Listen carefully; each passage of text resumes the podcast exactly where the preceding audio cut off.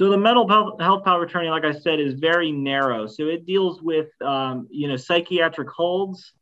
Uh, we use it when we are talking about um, planning for Alzheimer's and dementia, uh, and also people that have, you know, already have been diagnosed or, uh, you know, and have that document in place to be able to use it.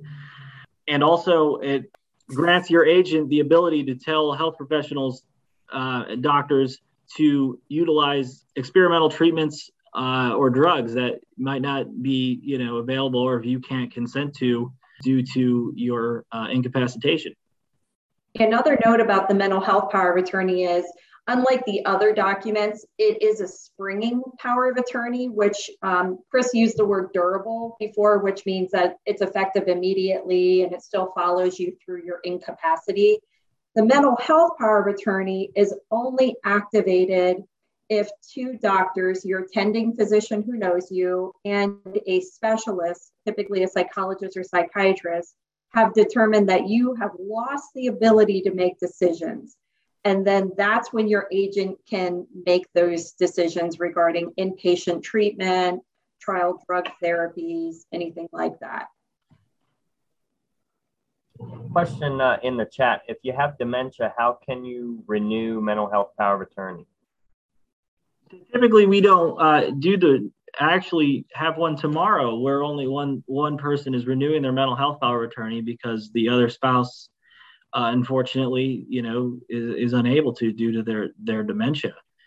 Um, you know, it, it, it's at that point where you have all these other uh, documents in place more than likely that are that are able to you know be used in in an instance that they're able to be used. And i think uh, you know if someone is deep in in deep gone deeply gone or far gone with dementia they're they're more than likely in a nursing home already. So you're you know you as the surviving spouse or you know your child niece, nephew, whoever you have named in these documents is managing the, the affairs.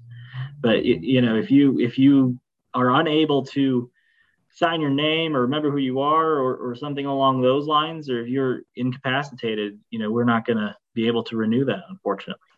Yeah, and also build into those documents, um, it says that if you lose capacity within that two-year time frame and you can't sign a renewal, we can actually get a letter from your doctor indicating that they believe you're not capable.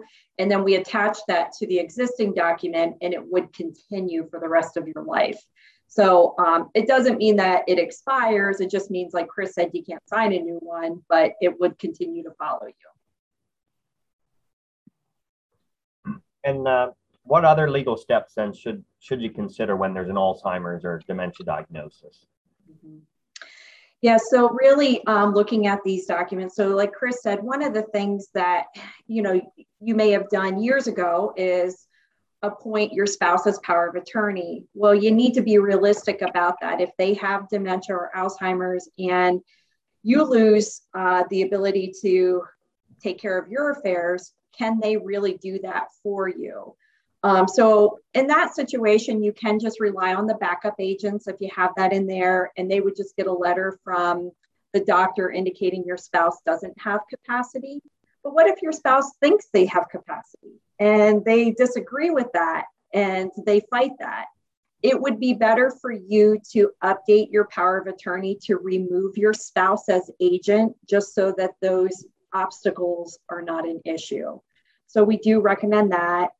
Um, so reviewing those documents. Um, also meeting with our office to talk through what are your care planning options. So if you are aware that uh, you know your spouse is going to need care if you were to predecease them we should really be talking through a plan to make sure that it's not a crisis for your family